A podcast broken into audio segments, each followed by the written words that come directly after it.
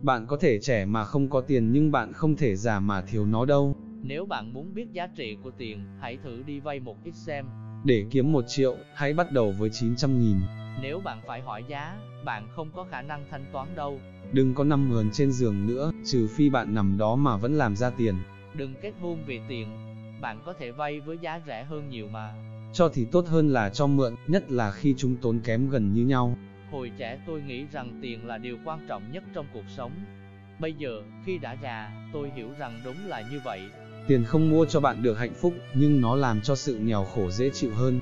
Chưa bao giờ tôi gặp một tình huống mà tiền chỉ làm cho câu chuyện tồi tệ đi. Những ai nói tiền không thể mua được hạnh phúc đơn giản bởi họ không biết mua nó ở đâu. Hãy cho tôi một cơ hội để chứng minh là tiền không mua được hạnh phúc. Hạnh phúc để làm gì cơ chứ? Nó có mua được tiền đâu. Tiền bạc chỉ là kết quả. Tôi luôn dặn nhân viên rằng, đừng quá quan tâm tới lợi nhuận.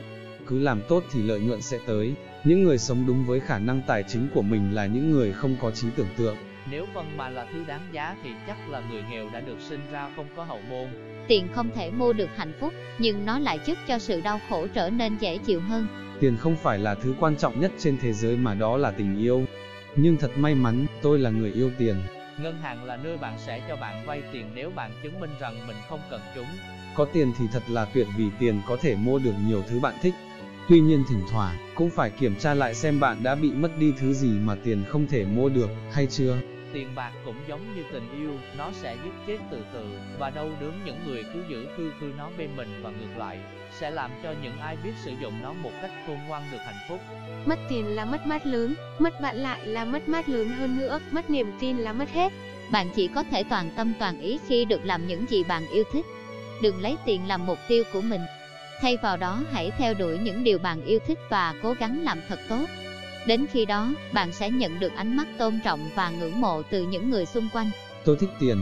Thật thú vị khi gấp, xếp, người và ngắm nghía chúng. Thật tuyệt vời khi đếm tiền, và tôi thường làm việc này khi không mặc gì ngoài đội một chiếc mũ thuyền trưởng với đống tiền. Chính là một dạng màu mè học đòi về tinh thần khiến người ta nghĩ rằng mình có thể thiếu tiền mà hạnh phúc. Tiền là quyền lực, bạn phải có khát vọng khi nắm giữ nó. Tiền bạc cũng như đàn bà, muốn giữ nó thì phải săn sóc nó, bằng không nó đi tạo hạnh phúc cho người khác. Anh đúng hay anh sai không quan trọng, cái chính là anh kiếm được bao nhiêu khi anh đúng, anh mất bao nhiêu khi anh sai. Nếu tiền đi trước, tất cả các con đường đều rộng mở. Tiền bạc hoặc là phục vụ, hoặc là cai trị chủ của nó. Tiền là bạc giá của hạnh phúc. Khi bạn nợ tiền ai đó, người ta không đòi không phải vì quên, mà họ im lặng để chờ xem sự tử tế của bạn có thật, như những gì bạn đã hứa hẹn. Tiền bạc chưa bao giờ và sẽ không bao giờ khiến con người hạnh phúc, trong bản chất nó không có gì có thể tạo ra hạnh phúc. Một người càng có nó nhiều bao nhiêu càng muốn nó nhiều bấy nhiêu.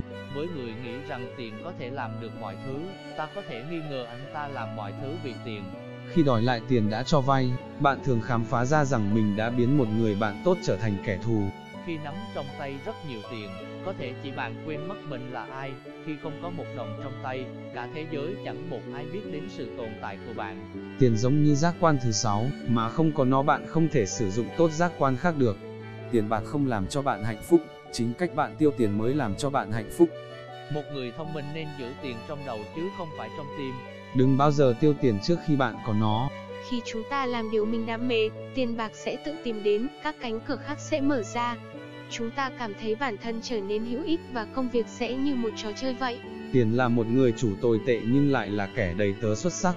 Nếu được chọn giữa tiền và sự quyến rũ, hãy chọn tiền. Khi bạn già đi, tiền sẽ trở thành nét quyến rũ của bạn. Bạn phải làm chủ được tiền của mình, bằng không tình cảnh thiếu thốn sẽ mãi mãi kiểm soát bạn. Thời gian quý giá hơn tiền bạc. Bạn có thể kiếm được nhiều tiền hơn, nhưng bạn không thể có thêm được thời gian. Nếu bạn có ít hơn 1 triệu USD, bạn biết cách dùng số tiền đó. Nhưng nếu có 1 tỷ USD, đó không phải tiền của bạn, số tiền tôi có được ngày hôm nay là trách nhiệm. Đó là niềm tin của mọi người dành cho tôi. Phương châm của tôi là nếu có tiền, tôi sẽ đầu tư vào các dự án mới và không giữ tiền quanh mình. Bạn thường nghe được câu tiền bạc không mua được hạnh phúc. Nhưng trong đầu tôi luôn nghĩ rằng rất nhiều tiền sẽ mua được một chút hạnh phúc. Tuy rằng điều đó không thực sự đúng. Nếu không thể tìm được cách kiếm ra tiền ngay cả khi mình đang ngủ, rất có thể bạn sẽ phải làm việc cho đến hết đời. Người sẵn sàng cho bạn vay tiền là quý nhân của bạn. Không những cho bạn vay tiền, họ còn không đặt ra bất kỳ điều kiện gì cho bạn. Chắc chắn là quý nhân trong các quý nhân. Ngày nay, những người như vậy không còn nhiều. Nếu gặp được, nhất định bạn phải trân trọng.